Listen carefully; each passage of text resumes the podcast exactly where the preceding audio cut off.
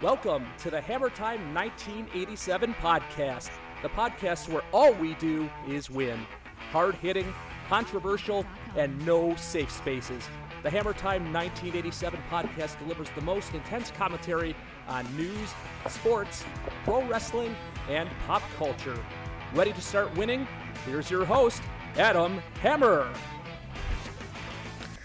Yes, ladies and gentlemen, welcome to another episode of the Hammer Time 1987 podcast, the podcast where all we do is win. Today we're discussing is Donald Trump toast?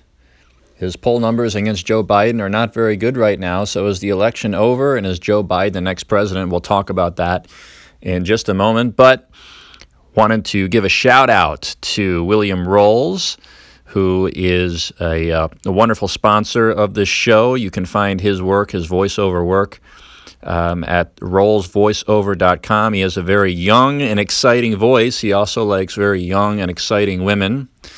So, uh, anyway, there's a shout out to Billy for the intro. All right, let's get into this right now. You've maybe seen in the news, it's popped up on your social media feed that Joe Biden has opened up a wide lead over Donald Trump. If you take a look at the polling, Joe Biden on average is up uh, about eight percentage points over Donald Trump in the national popular vote. And that would seem to suggest that uh, Donald Trump has a pretty uphill climb if he's going to be reelected. Uh, there's a couple things, though, that we should remember when we're looking at these polls and thinking about the election that's five months away. Number one, it's not a secret that really since the start of this year, Donald Trump has really had nothing but bad news. Uh, he was impeached in January. Then in February, we had the coronavirus with 100,000 deaths and counting, the shutdown of the U.S. economy, uh, 30 million people unemployed. And of course, just uh, a week or two ago, we had the death of George Floyd and the police brutality issues with African Americans and the protesting and rioting that occurred since then. So, really, whether it's Donald Trump or George Bush or Barack Obama, any incumbent president that has been dealing with that kind of uh, uh, events and that kind of uh, situation would be taking a hit in the polls. So uh, I think that we're probably seeing an artificially low point for Donald Trump. And so, you know, whether you're supporting Trump or Biden, I would be, you know, cautious and keeping that in mind. The other thing, and this might sound complicated, but I'll try to explain it as simply as I can. A lot of the polls that you see are what they call polls of registered voters. And you might say, well, Adam, what's wrong with that? Uh, we want to know what the voters think. Well, remember that in an election, only about 55 or 60 percent of registered voters show up in any election. You know, potentially 40 or even 50 percent of people who are registered to vote don't actually cast a ballot. So if you're taking polls of registered voters, you're including people in the sample that aren't going to vote. So the accuracy of those polls is brought into question. What we really want is what they call polls of likely voters.